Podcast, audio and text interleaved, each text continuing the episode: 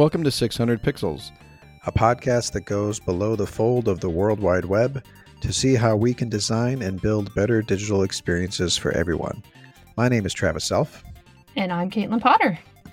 This week on the podcast, we are chatting with Will Pry. He is our director of marketing here at LifeBlue and also a, uh, a very funny guy and a veteran of the newspaper industry. Um, so, Will has worked at uh, the Denton Record Chronicle, um, the Dallas Morning News for any of you local Dallasites who are listening. He's got some really great experience, and we decided to pick his brain on what it's like to work for a newspaper um, as it's transitioning into the digital age. So sit down and have a listen. We think you're really going to like this one.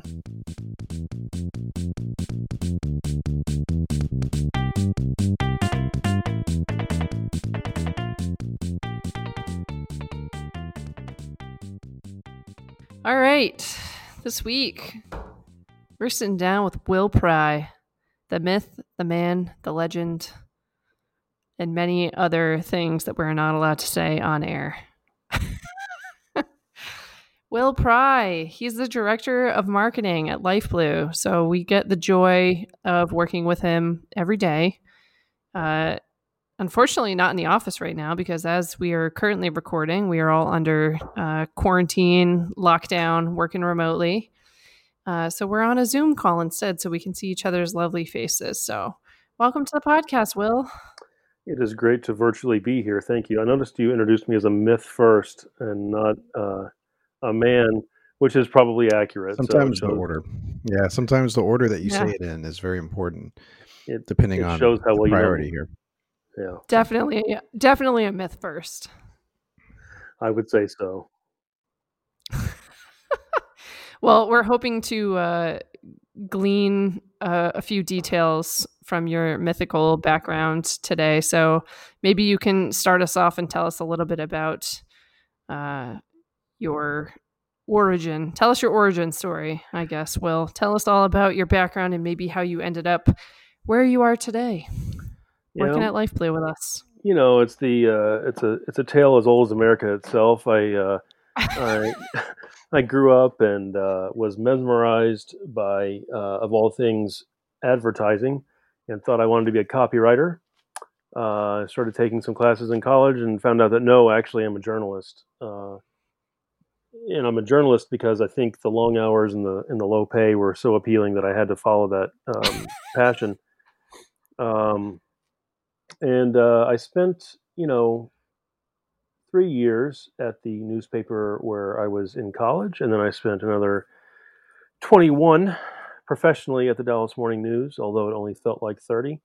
And uh, since then, I've been at LifeBlue, and the way I it was a really roundabout way of working my way to LifeBlue. It um, uh, we started uh, noticing that this internet was changing our industry so much, and we didn't have the sort of vision, the parts and pieces within our organization at the time to to make some of the changes we needed to make. We kind of needed the outside world, so we started working with folks from LifeBlue, and and um, the marriage there of kind of strategy and our work was was uh, pretty amazing, and some of the most rewarding years of my career from 2015 to 2018, which then led to me uh, re-exploring and reimagining, and here I am now. Talk to us. Talk to us a little bit about when in your time working at the newspaper, when did the actual shift in the industry happen where it really became prevalent that newspapers had that realization of even if it was the inkling of like, oh man, we really need to start having an online presence. Like when did that monumental kind of shift start to happen? I mean, it's still a lot of people could probably argue today that that's still happening. There's still a lot of smaller papers that are trying to bring their businesses online and figure out what their digital strategy looks like. But when do you think that that kind of really started to first surface in the industry? It's so funny, you know. Um, newspapers were had it so good for so long that I think there was real resistance at the start of this move toward um, internet publishing that just because it, the resistance was no i, I don't want to do anything that's going to upset my my beautiful business where we literally just print money and light our cigars with hundreds and light those hundreds with hundreds. I mean it was like the easiest money you could have ever made. If you need something you have to go to the classifieds to get it and every day you're publishing a yellow pages and throwing it in people's yards. Uh, under the assumption, by the way, that everybody reads every word of every page that's ever published. And uh, I think we all know now that's just not how that works, right? So uh, I call it late 90s. When I started at the morning news in the mid 90s, and I think we had like two terminals in the entire third floor newsroom that had even access to the internet. If you think about that, like we were publishing the day's news and no one was going to go sit at the one or two computers to even look up like what's the latest on this. We just know because our reporters know because they're the source of truth. And the idea of democratizing that was really, really scary, both to um, to the business interests, but also just to the intellectual interests that we thought we we owned back then. Yeah, that's that's fascinating. So what what was the first step? How do you as a newspaper even get your feet wet with that? I mean, it just seems like such a huge shift. Like where do you even start? Yeah, so you go back in the Wayback Machine, you can see some of the first websites the newspapers are putting out there and I mean, there's a running joke, right, that they don't look that much different. It's just they're a little bit cleaner and they have nicer uh, white space between the uh, the fonts. Um, but I would say that at first it was a notion of wait until we've published it, the printed paper, and then make everything available at say 6 a.m. because we don't want to scoop ourselves. And I can remember having a managing editor uh, in the late 90s who was a little bit more uh, thinking ahead and, and just finally one day said, folks, how the how the hell are we going to scoop ourselves? Like, how do you do that? Like, either we own this story or we don't, right? But the notion, like, in those days, there was such a difference in how print media saw itself versus how TV media saw itself versus radio. And we didn't want to cross those streams because we thought, you know, a thing is a thing is a thing, and there's these oceans between us. And uh, it's funny to look back on it now, so archaic in our thinking. But the original thing was it was like a bulletin board, basically. Everything that was in print you can see for free online. And people were like, oh, well, I hope the newspaper industry will be okay as a result of this change. uh, yeah, no, I can't see why possibly that would be a problem. Uh, but uh, over time, you know, um, here's a here's a funny piece of this that maybe you've heard of. Our company was a big investor in something called the CueCat, which was an idea that was ahead of its time and yet also so far behind its time that it it, it hurts to think about. It was um, it was a device you had to plug into your computer and read a barcode. So it was basically like a QR reader, except that iPhones were still 10 years away from existing, right? So um, the idea was, oh, you can swipe any barcode and it'll take you anywhere on the internet. And there wasn't, as one reviewer said, it failed to solve a problem that didn't exist.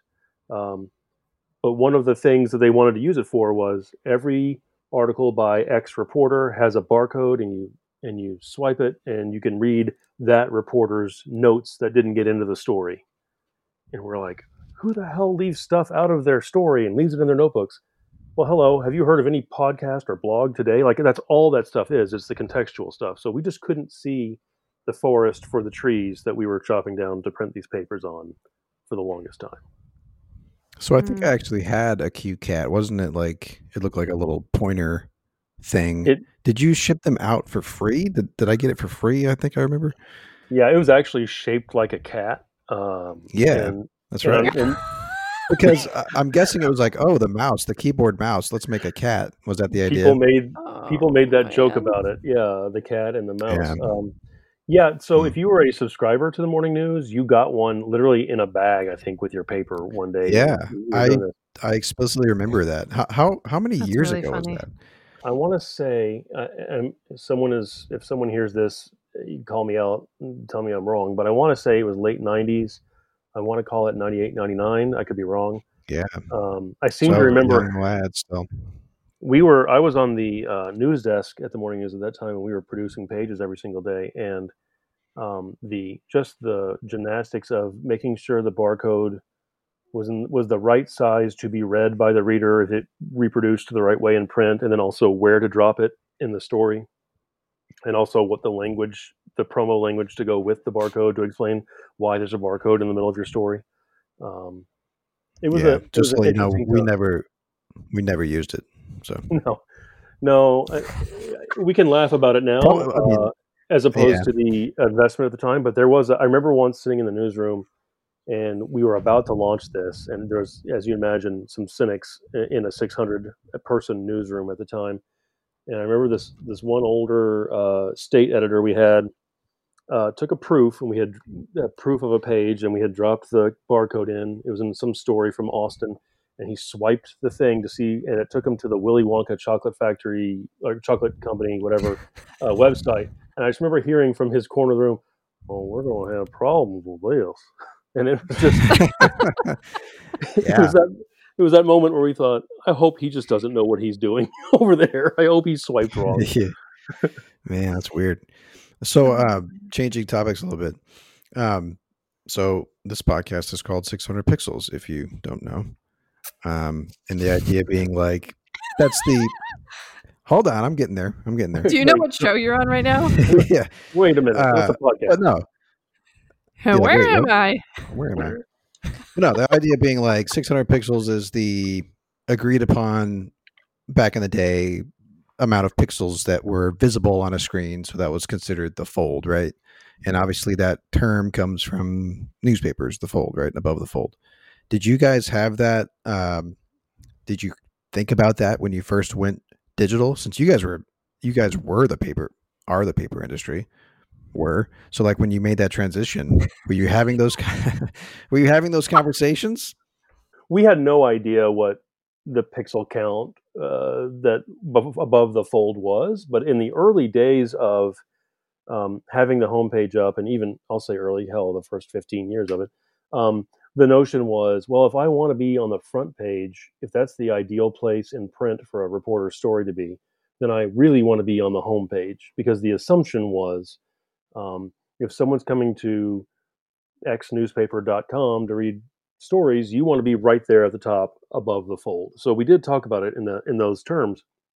And I think that's actually been one of the more recent waves of discovery for journalists as they learn how to adapt to this uh, print journalists as they learn how to adapt to this piece is who comes to a homepage anymore everybody gets everything through a feed whether it's reddit whether it's twitter whether it's insta or facebook it actually doesn't matter so the fold has less um, less importance for a homepage to some extent. Now, if you're living in the reality we're in right now, your newspaper website ought to have a um, takeover uh, design in effect so that the entire top half of your homepage is the most pertinent coronavirus news, which I think most responsible news orgs are doing. I mean, and that in that way, even for these fleeting moments, these newspaper websites still can reflect the historic nature of the news we're living through.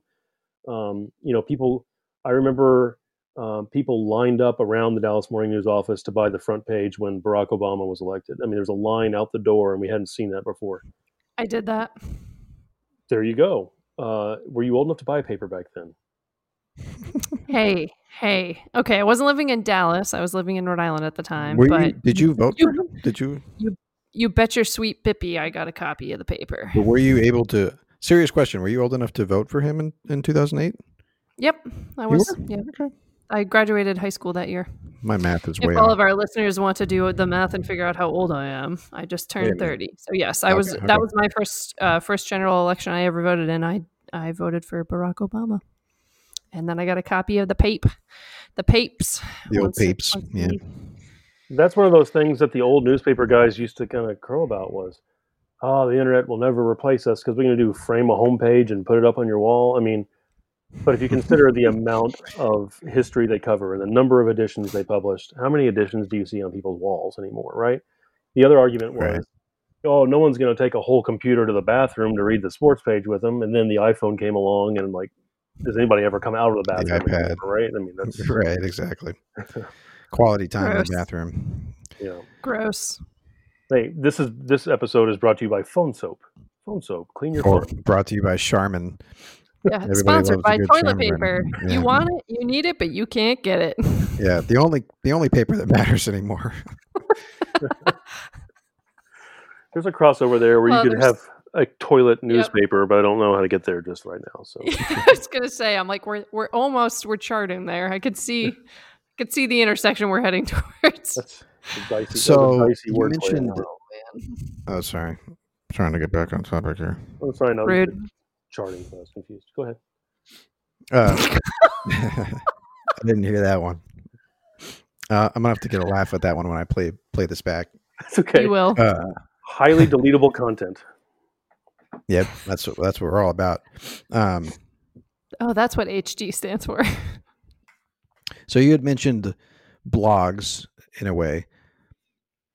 How did that like how, how did you guys perceive blogs when blogs were first becoming a thing like did, were you guys concerned about that because i mean in a lot of ways didn't the early blogs that were really popular weren't they typically by uh, reporters and stuff who had their own kind of blogs where they would put their ideas in blog form and you know more ideas hey if you want to hear more of my ideas about this information i just published an article about go to my blog or whatever If they were, they weren't by the reporters I knew. I think I think be, because of that sort of provincial outlook that we all had back in the '90s uh, and early 2000s. I think people saw bloggers as uh, people from the inside of journalism institutions saw them as not as serious. I mean, blog actually carried sort of a it was kind of a pejorative term to call somebody a blogger, right? And how come it's always a blogger in someone's basement? It's always a blogger in the mom's basement. It's never like just a blogger, you know, up the street at Starbucks observing life or whatever. Like blog just had this less than quality when people spoke about it. And I think it takes um, visionary um, minds to be able to turn a genre like that. And I'll, I'll throw a name out. You know, Robert Wilonsky, before he came to the Morning News, um, was at the Dallas Observer and did a blog. It was the, the platform itself was almost just because there was no real good news genre that held his content. And he began to write with a voice and a tone that I think young journalists over time would do well to emulate. I think over time, what you should see in journalism, especially digital journalism, is people who write with a perspective because the notion that anyone can be completely down the middle uh, is is really discounting the human condition. And I think the more passionate a person is about the subjects they cover, um, as long as it's with the right amount of fact checking and objective facts put into those pieces, I think that's where you find people wanting to go. And so blogs really charted the course for it, but it kind of took that amount of it took a long time before it was like not seen as less than. For context, can you tell us a little bit about maybe some of what you covered while you were at the Dallas Morning News and maybe like one or two examples of things that were either exciting or interesting or just kind of really unique that you had a chance to report on? Yeah, so my career has been um, atypical, we'll say. Uh, I wanted to be somebody who was capable of putting out an entire newspaper by myself in the event of pandemic. Uh, I was way ahead of my time in that way. Um, so when I I was, was, gonna say, when I was growing up at the Denton Record Chronicle um, as a young reporter, I learned to report. I learned to copy edit. I learned to do news page design. And back in those days, we were a paste up shop. So I, learned to run the waxer and wield the exacto knife and lay strips of type into a page and like the edits we made on a page at deadline okay turn that comma into a period and just end the sentence there and that kind of thing i mean that was all sort of a utilitarian background so that um, i was proud that over my career at the dallas morning news i worked in almost every department i had a byline in every single section of the paper at one point or another but i found most of my time there as an editor either as a copy editor or as a news editor um, as a digital editor I will say a couple of stories that stand out to me, um, and they're not good stories by any stretch, but they're the ones that are more meaningful to me. So during 2013, I was um, overseeing sort of our digital properties efforts at covering the 50th anniversary of the JFK assassination. And one of the things we uncovered was that there was a box of notes over at a library at SMU that um, the editor of the morning news at the time in 63 had asked everyone on staff to um, to write down like in the next ensuing days after the assassination to write down their thoughts their memories of it their feelings just things they noticed and uh, the missive from the editor even said none of these will ever be published. This is just for our record keeping. And so here we were 50 years later and we got our hands on them and it was like, oh, this is gold. So we, we built an iBook um, that I edited and a talented designer named John Hancock, who's still over there, uh, uh, built. And we liked the way the iBook came together uh, only for the iPad. Um, and that we so much that we turned it into a printed book as well um, and included not just the way I had edited it into a chronology, sort of like a, a running um, script might be for a movie, but also um, we included in the book like the hand, the typewritten copies of the pages, and getting to go and find a piece of history like that and find a way to bring it um, and make it more interactive uh, was a really fun challenge, and it started to kind of open my eyes to like, oh, we can do different things here than than perhaps we've done before.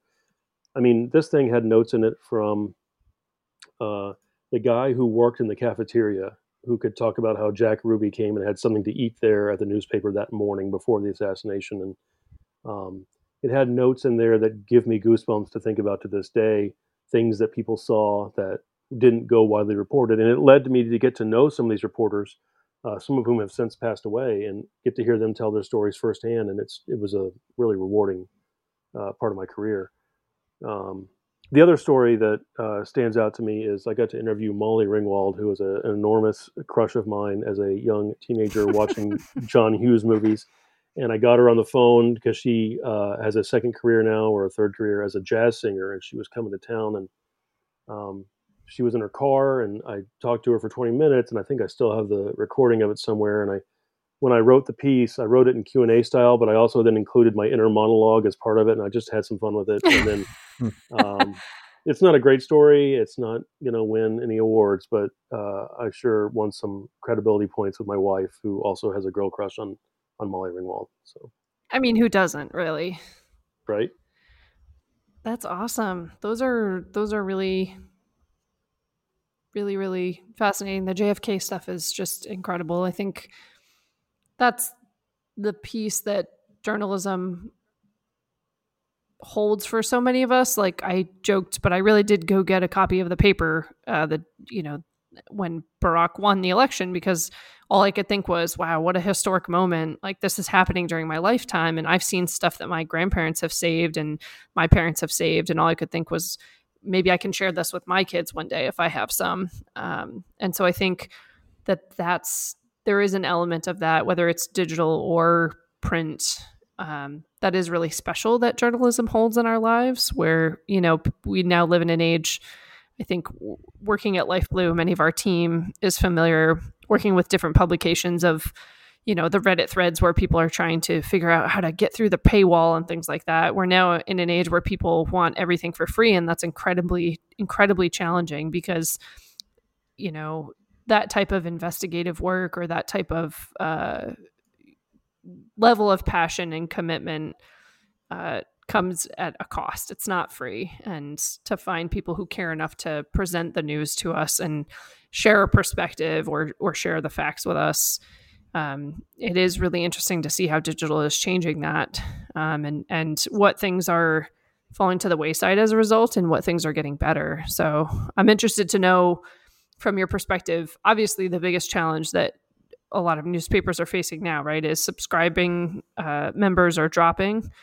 That's a huge thing, whether it's print or digital. It's just a lot harder for many different reasons and different factors um, why people don't want to subscribe and actually pay for it.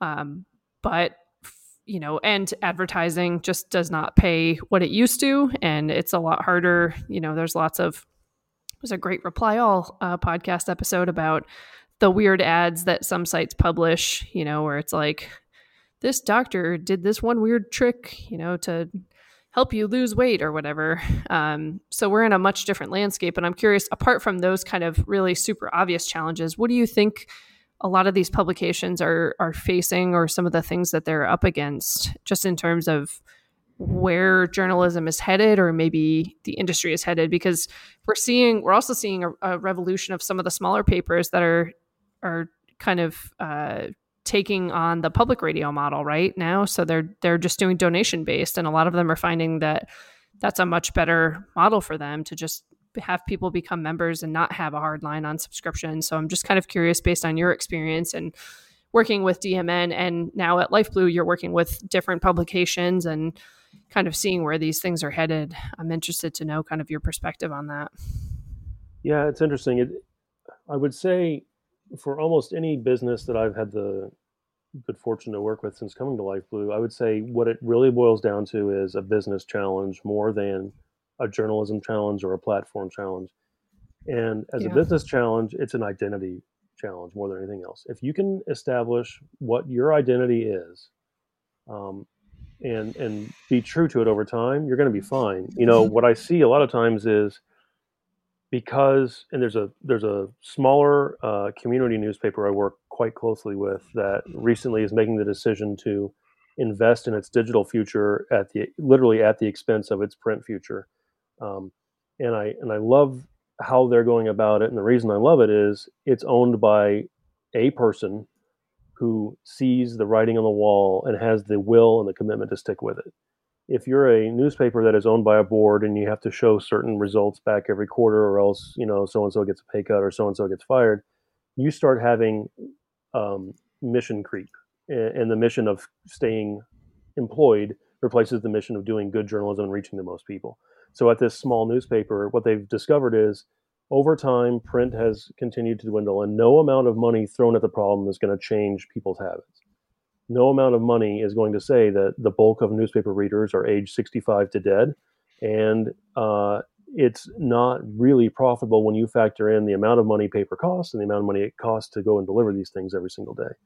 However, if you appoint yourself as the watchdog or the journalism arm over a certain area, a city, a county, a region, and you look at the total number of eyeballs in that county or region, it's really only your fault if you can't get those eyeballs. It means you're not either doing the right stories or you're doing the right stories the wrong way or you're not putting them out on the right platforms to get their attention. So it really just comes down to the will to evolve versus the comfort of printing that money. Have a plan and stick to it. And I think just the ability to kind of see through short term, yeah, you're selling really, really cheap digital subscriptions right now. And yes, there will always be the top six commenters on every Facebook post telling people how to go get around it by going incognito or whatever the case is. But the bottom line is this small paper that I work with, for example, launched its paywall in November and continued to see digital subscriptions rise every month. Then, when coronavirus started, they put all of their coronavirus in front of the paywall so it's free because they recognize it as a service and as a, as a health need for the community. Their traffic has been off the charts, and guess what? Their subscriptions have continued to rise as well because for every person who says this should always be free, there's another one who says, I understand that this takes people to produce this and I'm going to support it. And the amount of money they're asking for is literally like Starbucks level for, you know, less than a week's worth of Starbucks gets you good independent journalism. So as as more and more people come to value their communities, which I think is going to be an offshoot of of coronavirus, I think people will see the value in it. I'm one of those people. I subscribed to a paper during all of this because I definitely had that thought of, well, shoot, one, I want to read other articles that are on this site uh, that I can't get to because there is a paywall. And two, I was like, wow, how nice that they kept all this coronavirus coverage available for me. And three, I thought, man, it's really time for me to pony up for some of this journalism that I'm reading. Right. so I, it is very much community, um, which Travis knows. I have uh, shamed him before for uh, not not being. I was hoping NPR you donor. weren't going to bring that up.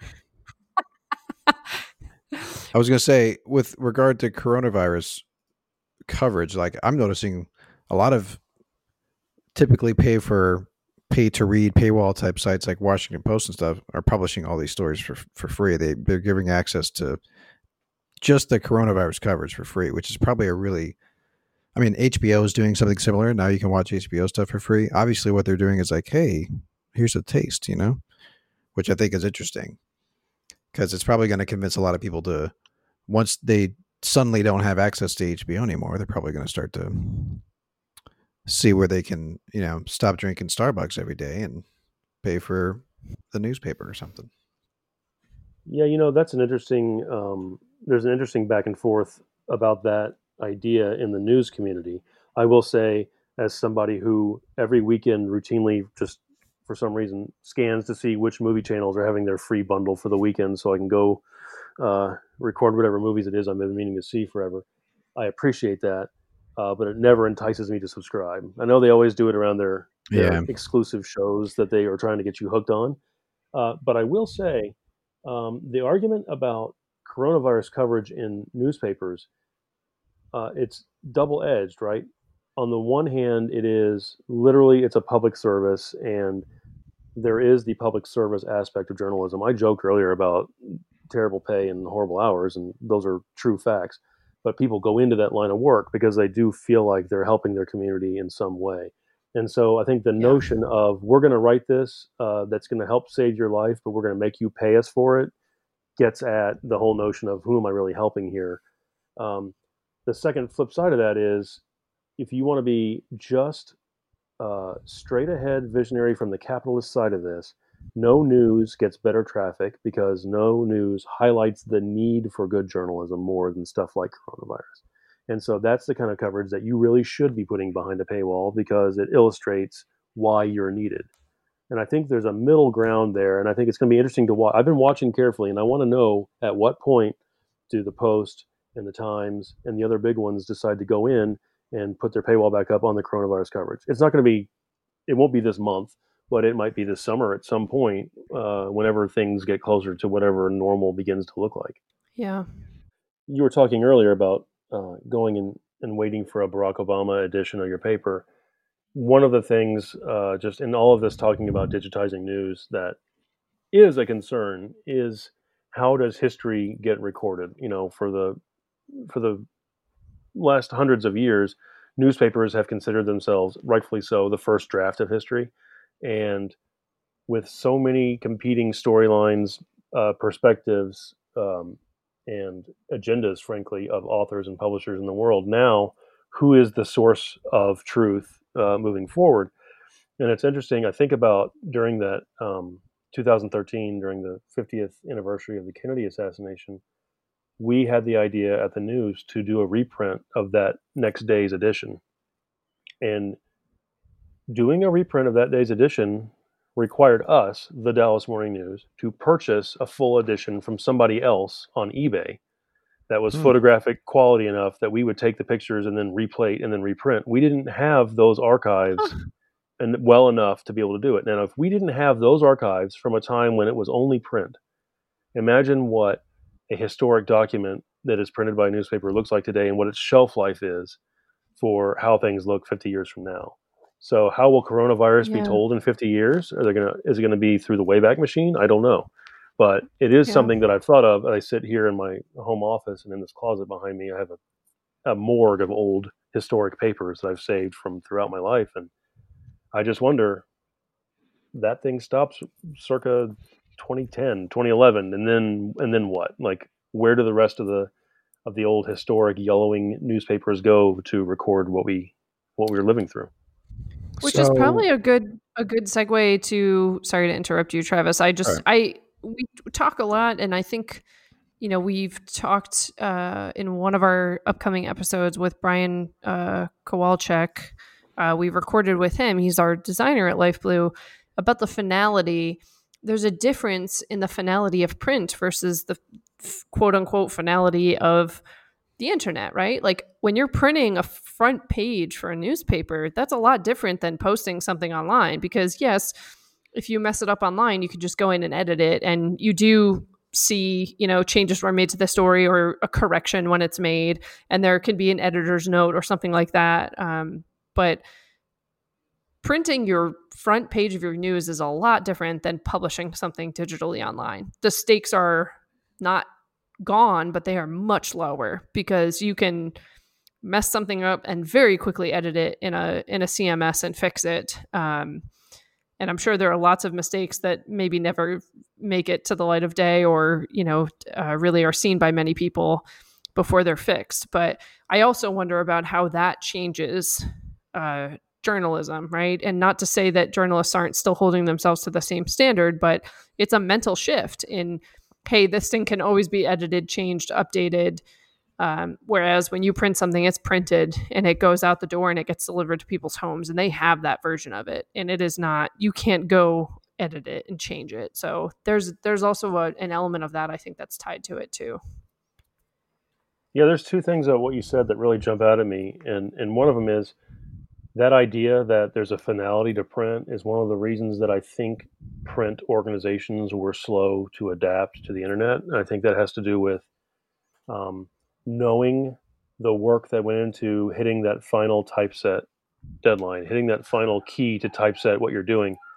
That was really um, a driving force in what is perfect versus what is done. And then, I'm sorry, is can you hear that? Oh, that's fine. Yeah, I'm sorry. Just- My dad's dog okay. is going nuts right now. That's hilarious. I was like, what? I was like, is that a child? I was like, is someone playing the recorder? I can't be too sure. No, I knew we were going to have trouble because as I'm looking out my back window, one of my horses was walking by, and it always drives my dad's you're dog fine. nuts. And so no, sorry about that. And I was being all I don't know totally if you're fine. being serious or not. He is being serious. He I owns am. horses. I Oh. I, I didn't know that you had. I didn't know you were a horse, a horseman. Yeah, He's a he's a horseman. I am part horse, part man. Um, I don't know how much of that got ruined. I was just talking about the finality of a printed product being something that, because we saw that as sort of being semi-permanent, it it might have like it stunted our ability to think of ourselves as iterative in the publishing world. Um, and then what I would also say is, you know, you want you don't want a perfect website, a perfect article, uh, a perfect news organization when you look at it online. You want one that makes mistakes and then highlights the mistakes it's made and tells you it's corrected it. Because I feel like that's the only way to build that kind of credibility with your audience. Everybody makes mistakes. Every article needs correction. Um, the ones that go in and change things after the fact without telling you, that becomes a more sinister way of doing business in my in my estimation. Because I think what you're doing then is um, is a slippery slope toward the ability just to to manipulate audiences. yeah, it's misleading. Hundred percent. So what I was going to say is, um, so you know how vinyl records have made a comeback, right? Yep. I appreciate owning a vinyl, a piece of vinyl, because I can hold the artwork, I can look at it, I can look at the liner notes and all that kind of stuff. Do you think that in 20, 30 years, there's going to be a like a desire to have print again in some way where people are, er, you know, because you know how people are. They're very like, there's nostalgia, there's what was used to be cool is cool again, that kind of thing. Like I wonder if that's that's just a general just point of discussion, but do you guys think print will ever make a comeback? I I would to jump in before I let Will answer. Uh, I would say it almost already is in some ways. Like there are several indie magazines that I follow that you know. There's one called Offscreen um, that we subscribe to, and their whole premise is making advertising more transparent and a more integrated part of how they're uh, allowing sponsorships in order to actually print the magazine and I feel like their existence and the work that they're doing is a direct offshoot of not necessarily the nostalgia, but the idea of uh, the value in things that are tactile, that have the finality, um, that readers interact with in a different way. And so it is sort of, it feels a little bit like that revival. So I would say in Mhm. some small ways, we're already seeing a resurgence of that. But in terms of newspaper, I, I don't know. That's a great question. Yeah, I I like to think. I really am torn on this question, and it, it's come up before in conversation. It seems like uh, if it does come back, uh, it's more as a curiosity than as a as a ever living way to get your information because information is so ephemeral now. What you read one minute on Twitter can be overturned within a few minutes, and you need the ability to do that. So it becomes like those historic moments might be better served in some ways as a keepsake in print. But that also kind of depends on the generations coming up behind us. Like I watch my teenage son, and I see like he has now what a couple of yearbooks from high school, and like the yearbook to a high school kid doesn't mean the same thing it meant when I was a kid. Because that was a final record of your life as a teenager at that school. It was the place your friends left you these messages that would sit with you all summer. And now today it's yeah, it's a photo album. I get it. I can go flip through any social media platform I want and see things that are more up to date. And so um, I think it's possible. I think people do enjoy a tactile experience, but I think the value of the content inside is such that um, the ability to change it and the ability to update it might supersede that. Yeah, that's my assumption too. It's going to be like a niche thing or like some sort of weird hipster thing, you know, one off thing yeah. that some little tiny print shop does, you know, just to be right ironic or whatever, you know. Someone with one of those handlebar mustaches riding one of those tricycles with a giant wheel will hop off and exactly he'll have it. Go buy a go buy a sarsaparilla and read the daily newspaper. Yeah, I get it. Exactly. He'll he'll he'll you know throw it at people and stuff while wearing a page boy outfit. Yes. Exactly. Oh man. Are there any fun facts about newspapers or uh, creating the newspaper, or maybe just the industry that you think people don't generally know that we can share with our listeners? Hmm.